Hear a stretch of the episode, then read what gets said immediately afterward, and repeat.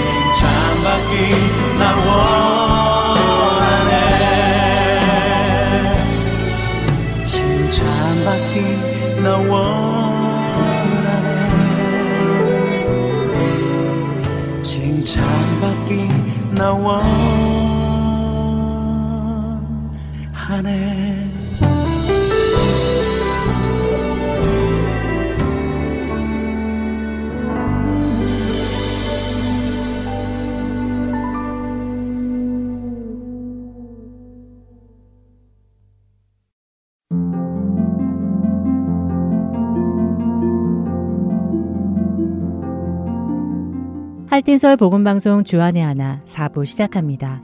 주안의 하나 4부는 함께 성경을 읽고 묵상하는 Let's Read the Bible과 청소년들을 위한 묵상 프로그램 Unlock, 성경의 이야기를 드라마로 만나는 바이블 드라마, 그리고 자녀에게 어떻게 성경적인 삶을 가르쳐 주는지 지혜를 얻을 수 있는 Daily Devotional이 준비되어 있습니다. 이 4부 방송은 영어로 제작된 5부 Children's 프로그램의 한국어 버전 방송입니다. 한국어 버전인 4부 방송 후에 영어로 제작된 5부 Children's 프로그램이 이어집니다. 부모님과 자녀들이 함께 성경을 공부해 나가고 대화해 나가도록 제작되었습니다. 자녀들과 함께 많은 유익을 얻으시기 바랍니다. 먼저 Let's Read the Bible로 이어집니다.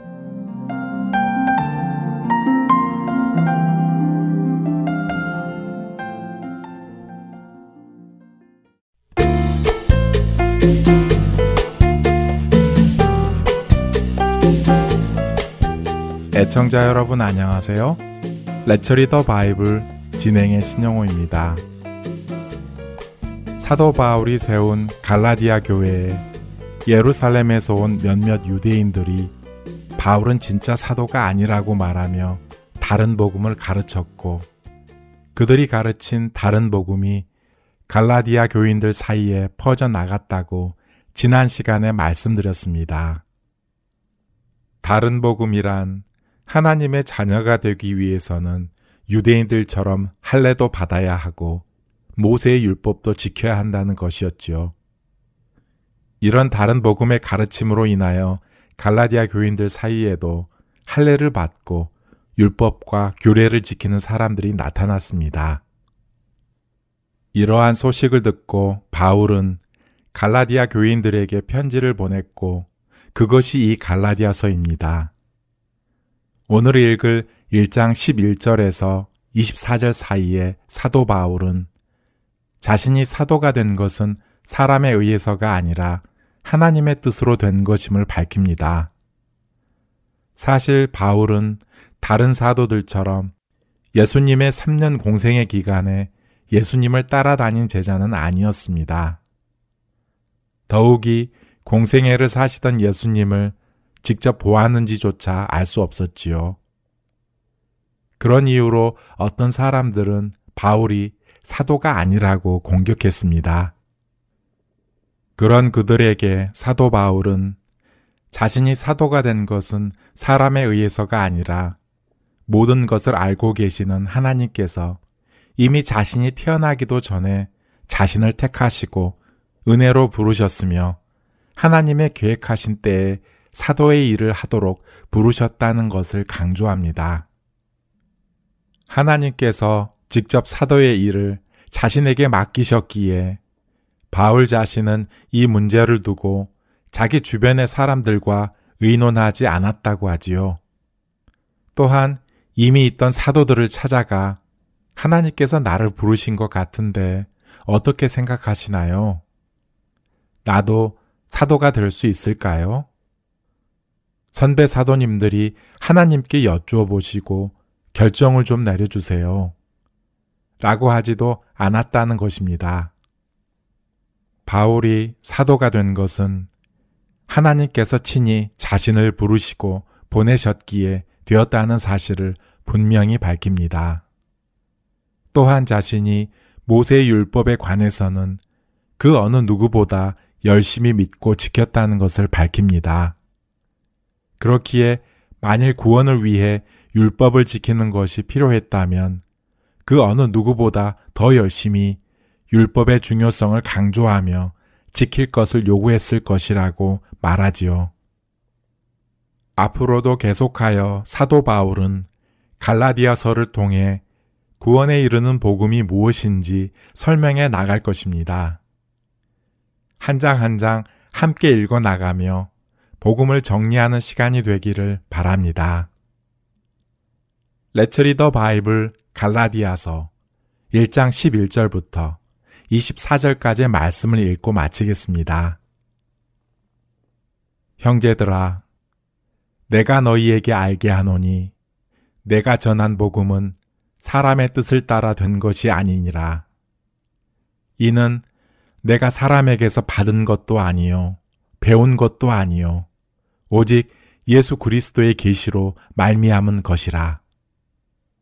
내가 이전에 유대교에 있을 때 행한 일을 너희가 들었거니와 하나님의 교회를 심히 박해하여 멸하고 내가 내 동족 중 여러 연갑자보다 유대교를 지나치게 믿어 내 조상의 전통에 대하여 더욱 열심히 있었으나 그러나 내 어머니의 태로부터 나를 택정하시고 그의 은혜로 나를 부르신 이가 그의 아들을 이방에 전하기 위하여 그를 내 속에 나타내시기를 기뻐하셨을 때에 내가 곧 혈육과 의논하지 아니하고 또 나보다 먼저 사도된 자들을 만나려고 예루살렘으로 가지 아니하고 아라비아로 갔다가 다시 담에색으로 돌아갔노라. 그 후 3년 만에 내가 개발을 방문하려고 예루살렘에 올라가서 그와 함께 15일을 머무는 동안 주의 형제 야고보 외에 다른 사도들을 보지 못하였노라. 보라, 내가 너희에게 쓰는 것은 하나님 앞에서 거짓말이 아니로다.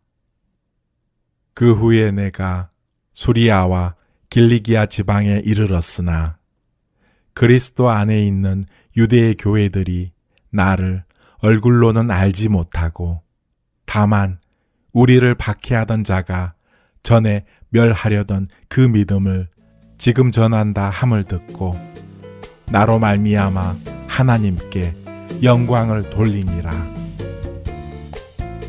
레처리더 바이블 갈라디아서 1장 11절부터 24절까지의 말씀을 읽었습니다. 안녕히 계세요.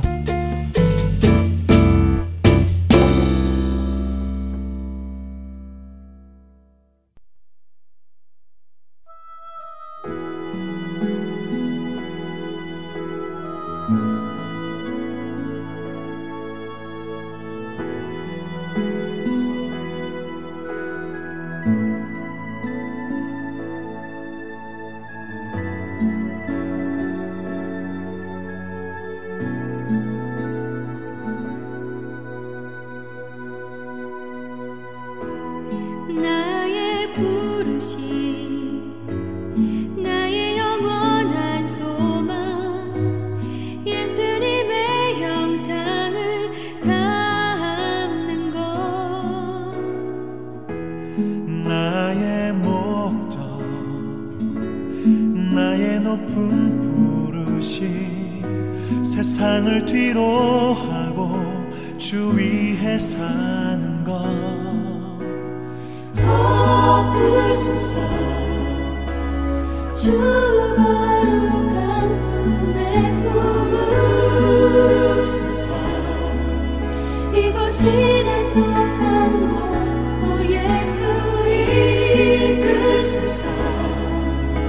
주 얼굴 보기 위해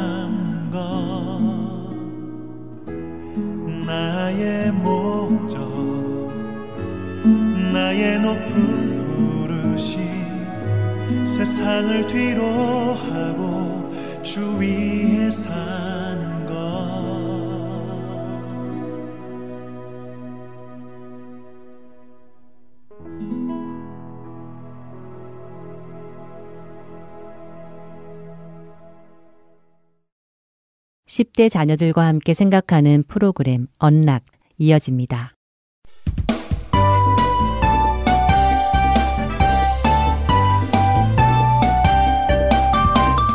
애청자 여러분 안녕하세요. 언락 진행의 이세진입니다. 오늘 함께 나눌 언락 첫 에피소드는 Fear of Missing Flowers, 꽃을 잃어버린 두려움입니다. 오늘은 요한일서 3장 1절, 시편 19장 1절 말씀, 그리고 야고보서 1장 17절과 18절의 말씀을 함께 청취하시면 도움이 될 것입니다. 첫 번째 에피소드는 해나 하우의 글입니다. 매년 봄이 다가오면 저는 스트레스를 받아왔습니다. 길고도 혹독한 겨울이 끝나면 곧 꽃이 피기 시작할 것인데 그때 제가 혹시라도 못 보고 놓치게 될 것들이 있을 것 같아 스트레스를 받았죠. 잔디를 깎기 전에 크로커스가 잔디 사이로 잠시 피어나는 모습을 못 보고 지나칠까 걱정이 되었고 바람 부는 날이나 비 오는 날 꽃잎이 다 떨어지기 전에 활짝 핀 꽃나무를 못 보고 지나칠까 걱정이 되었죠. 그래서 저는 밖에 나갈 때마다 제 주위를 둘러보며 겨울을 이겨내고 새롭게 피어나는 생명의 아름다움 중 어느 하나라도 놓치지 않기 위해 필사적으로 사방을 살펴보는 제 모습을 발견하곤 했습니다. 제 안에는 짧은 시간 스쳐 지나가는 자연의 아름다움을 충분히 감상하지 못하고 놓쳐버리는 것에 대한 두려움이 있었습니다. 그런데 지난 봄에 놓치지 않기 위해 모든 것을 바라보던 저는 새로운 희망을 발견했습니다. 그것은 꽃은 생각보다 나무에 오래 머물러 있다는 것이었습니다. 뿐만 아니라 한 종류의 꽃이 다 피어나고 지면 또 다른 종류의 꽃이 피어난다는 사실을 알게 되었습니다. 그동안 제가 잊고 있었던 것이었습니다. 꽃은 봄에만 피는 것이 아니라 계절마다 각가지에 피어나는 꽃의 종류가 있다는 사실을 말입니다. 이제서야 저는 하나님께서 모든 좋은 선물을 주시는 분이시며 그 좋은 선물들을 늘 우리에게 주신다는 사실을 깨닫게 되었습니다. 오늘 그분의 선물 중 하나를 놓쳤다고 해서 그분의 은혜를 다 놓친 것이 아니라는 것을 알게 되었습니다. 하나님은 매일 좋은 것을 주십니다. 하나님은 바로 그런 분이시기 때문입니다.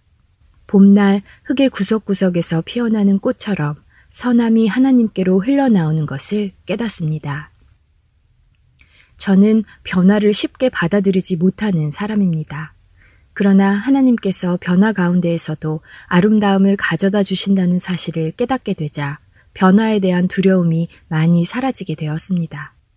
삶의 모든 변화의 단계 속에서도 하나님은 여전히 은혜를 주십니다. 그분은 저의 필요를 아시고 공급하시고 돌보십니다. 그분은 저를 그분께로 더욱더 가까이 인도해 나가십니다. 그리고 하나님은 제가 그분의 선물을 누릴 수 있도록 도와주십니다. 그 선물을 놓칠까봐 초조해 하기보다는 모든 좋은 선물을 주시는 하나님의 사랑을 알기에 이제는 편히 그분이 주시는 것들을 누릴 수 있습니다. 자녀들과 함께 하나님께서 우리 자녀들에게 주신 좋은 선물에는 어떤 것들이 있는지 나누어 보시고 주신 것이 사라진다고 불안해하지 말고 앞을 바라보며 날마다 새로운 것을 주시는 주님을 바라보며 그분 안에서 자녀들이 평강을 얻고 누릴 수 있도록 도와주세요. 보라, 아버지께서 어떠한 사랑을 우리에게 베푸사 하나님의 자녀라 일컬음을 받게 하셨는가. 우리가 그러하도다. 그러므로 세상이 우리를 알지 못함은 그를 알지 못함이라. 요한일서 3장 1절 말씀입니다. 언락 첫 번째 에피소드 마칩니다. 찬양 후에 두 번째 에피소드로 이어집니다. 의지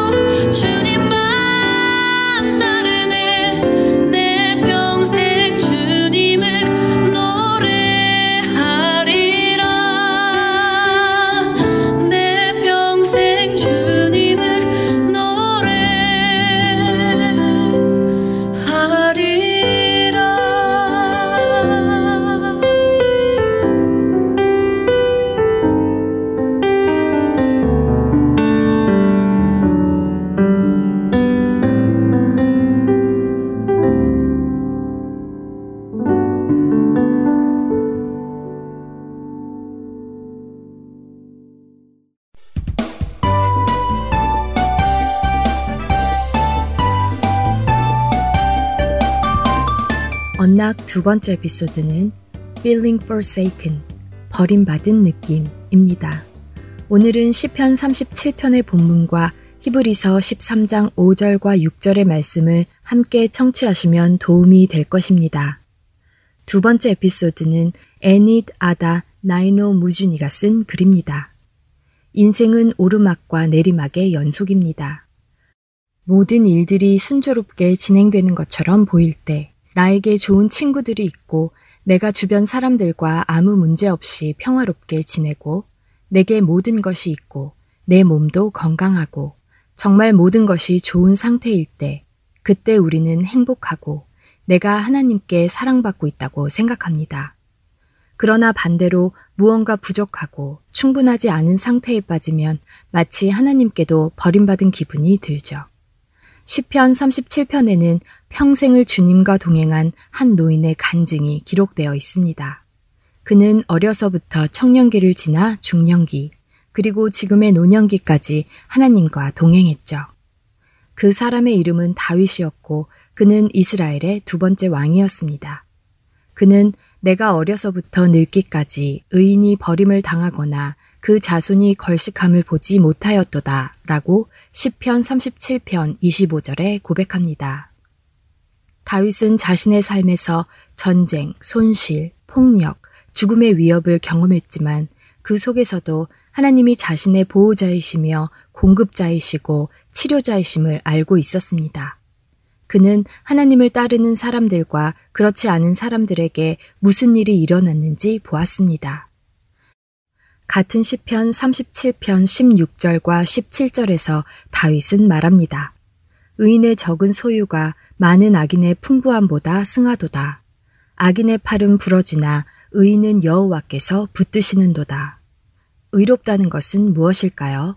시편 37편은 몇 가지 예를 들어주시지만 쉽게 말해 의롭다는 것은 하나님과 올바른 관계에 들어갔고 우리의 삶의 모든 일을 통해 하나님을 영화롭게 하는 것을 의미합니다. 물론 우리는 스스로 의롭게 될 수는 없습니다. 예수님을 떠나서는 우리 모두가 악한 자입니다. 악한 우리가 짓는 죄는 우리를 사망에 이르게 할 뿐이죠. 그러나 하나님은 우리를 사랑하시고 우리로 하나님의 의가 되게 하시기 위해 예수님을 보내시고 십자가에서 죽으시고 부활하게 하셨습니다.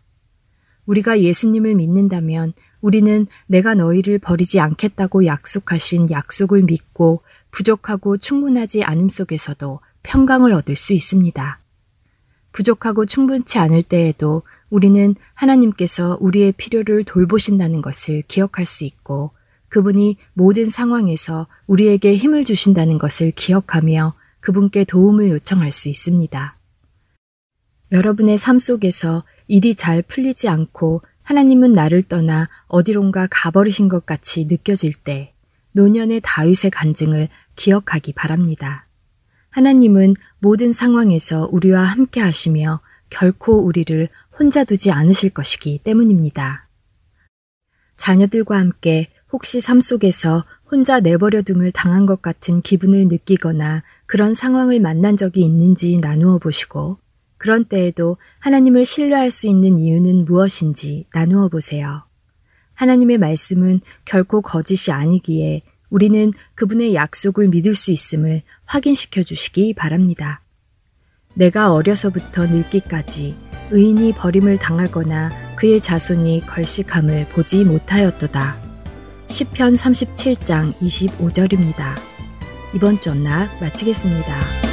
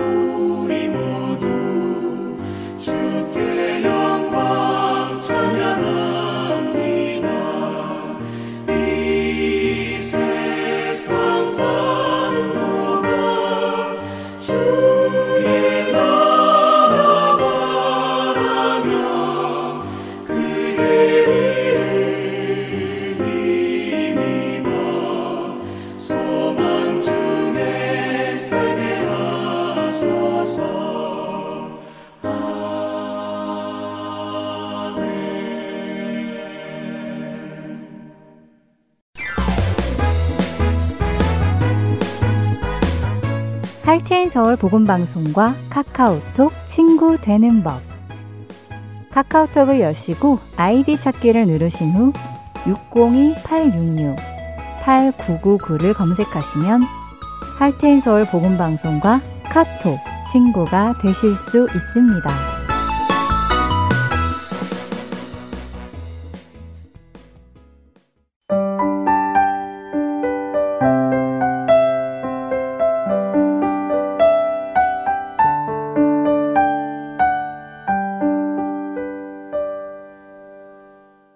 바이블 드라마로 이어집니다.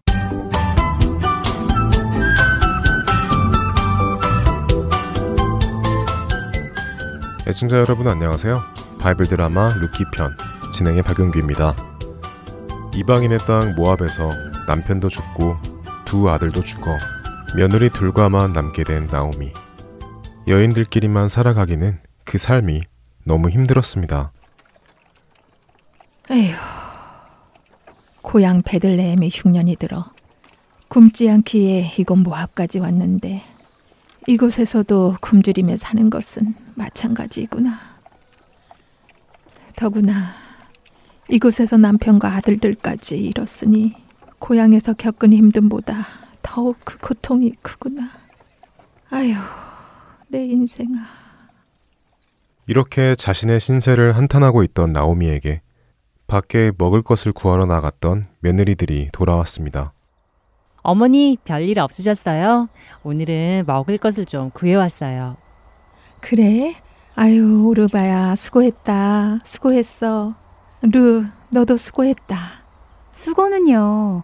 오르바 형님이 수고하셨지요. 저는 그저 형님 뒤만 졸졸 따라다녔습니다. 아참, 그런데 어머니, 오늘 바깥에서 들었는데요. 이스라엘의 신 여호와께서 그들을 용서하시고 다시 복을 주신다고 사람들이 말하더라고요. 어, 그래? 그게 정말이니? 누가 그러든? 그 이스라엘의 물건을 가져다 파는 모압 장사꾼이 그러던데요. 이스라엘의 신 여호와는 백성들이 악을 행하면 그들에게 벌을 주시는 신인데 그들이 회개하고 돌이키면 다시 복을 주시고 그런다고요. 그런데 그동안 그들이 벌을 받아서 흉년을 겪었는데 이제 그들이 회개해서 아주 풍년이 들어 부유해졌다고 하더라고요. 맞아요, 어머니. 저도 들었어요. 그 장사꾼이 아주 큰 돈을 벌었다며 자랑을 하던데요. 아이고, 하나님 감사합니다. 감사합니다. 하나님의 백성을 잊지 않고 용서하셨군요. 감사합니다. 하나님. 나오미는 며느리들이 가지고 온 소식을 듣고 하나님께 감사드렸습니다. 그리고는 곧 생각했죠. 얘들아, 너희가 오늘 가지고 온 소식이 보통 소식이 아닌 것 같구나. 하나님께서 자기 백성을 용서하시고 돌보기 시작하셨다니 내가 더 이상 이 모압에 살 이유가 없을 것 같구나. 내 남편이 있는 것도 아니고 아들들이 있는 것도 아니고 내가 무슨 이유로 더 내 나라, 내 민족을 버리고 이곳에 살겠느냐. 하나님께서 나에게 고향으로 돌아오라고 너희를 시켜 그 소식을 보내신 것만 같구나. 내일 아침 이스라엘로 돌아가야 하겠다. 아, 네, 어머니. 어머니 말씀도 일리가 있죠. 어머니 핏줄도 없는 이곳에 굳이 계속 살 이유가 없잖아요. 그래요, 어머니. 저와 동서룻도 이미 말론과 기론에게 시집을 와서 이스라엘 민족의 아내가 되었으니 저희도 이스라엘 사람입니다. 어머니와 함께 갈게요. 맞아요, 어머니. 저희도 내일 짐을 싸서 어머니와 함께 이스라엘로 가겠습니다. 그래, 그래. 아이고, 내 딸들. 정말 고맙구나. 그래, 내일 일찍 날이 밝으면 우리 떠나도록 하자. 이렇게 하여 나옴과 두 며느리 오르바와 룻은 모압 땅을 떠나 이스라엘을 향해 갑니다. 그런데 그렇게 며느리들과 고향으로 가던 나오미에게 한 생각이 들었습니다.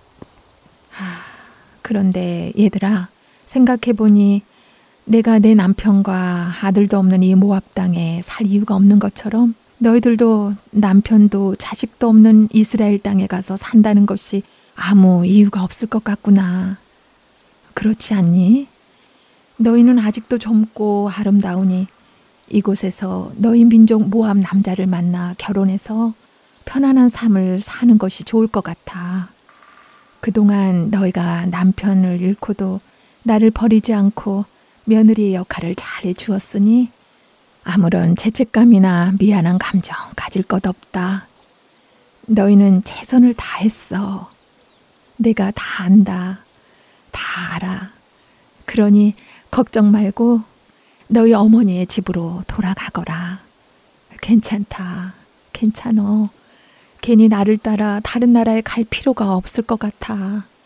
어서 돌아가렴. 응? 너희들이 나에게 잘해준 것처럼 하나님께서 너희에게도 잘해주시기를 내 기도하마. 그러니 어서 돌아가도록 해. 나오미가 그렇게 며느리들이 돌아갈 것을 허락했지만 며느리들은 울며 나오미에게 말했습니다. 아니에요, 어머니. 그게 무슨 말씀이세요? 우리는 어머니 집에 시집 왔으니 어머니 집 사람입니다. 저희도 어머니와 함께 이스라엘로 갈 겁니다. 그렇게 하게 해주세요. 얘들아, 내가 너희의 그 마음 다 안다. 고맙다. 고마워. 그런데 생각을 좀 해보렴.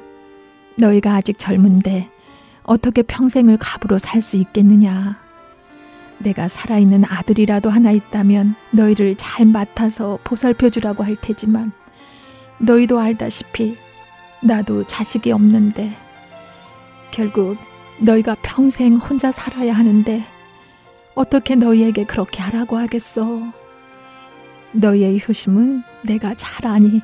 괜찮다. 괜찮어. 어서 너희 민족에게로 돌아가서 좋은 남자 만나 행복하게 살거라. 나오미가 그렇게 다시 설득하자 오르바는 나오미의 말을 받아들이기로 결정합니다. 어머니, 알겠습니다. 그렇겠네요. 평생 우리 셋이 살아가기가 쉽지 않겠습니다. 저라도 이불 하나 더 얻는 게 좋겠어요. 어머니 말씀을 따라 저는 돌아가겠습니다. 그동안 감사했습니다, 어머니. 부디 건강하세요.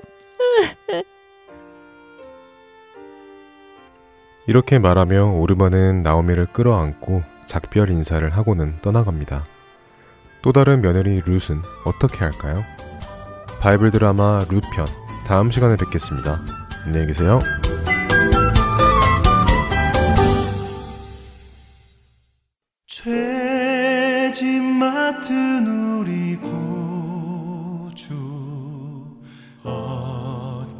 좋은 친군지. 걱정 근심 무거운지 우리 주께 맡기세. 주께 고함 없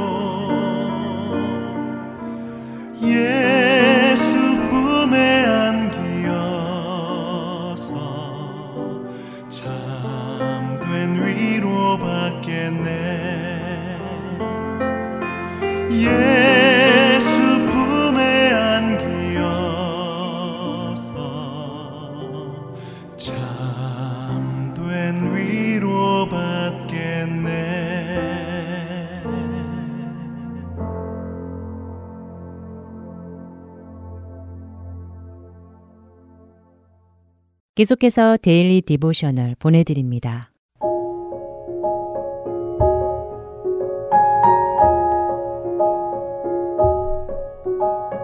애청자 여러분 안녕하세요. Daily Devotional 진행의 최소영입니다. 우리 자녀들은 예수님을 믿고 예수님의 주권 아래에 있나요? 예수님을 믿는 자들은 죄의 권세에서 해방되어 예수님의 다스리심 가운데 있음을 알고 있는지요? 오늘은 이것에 대해 나누어 보고 함께 말씀을 묵상하는 시간 되시길 바랍니다. 오늘 데일리 디보셔널의 제목은 Under New Management, 새로운 관리하에 있음입니다.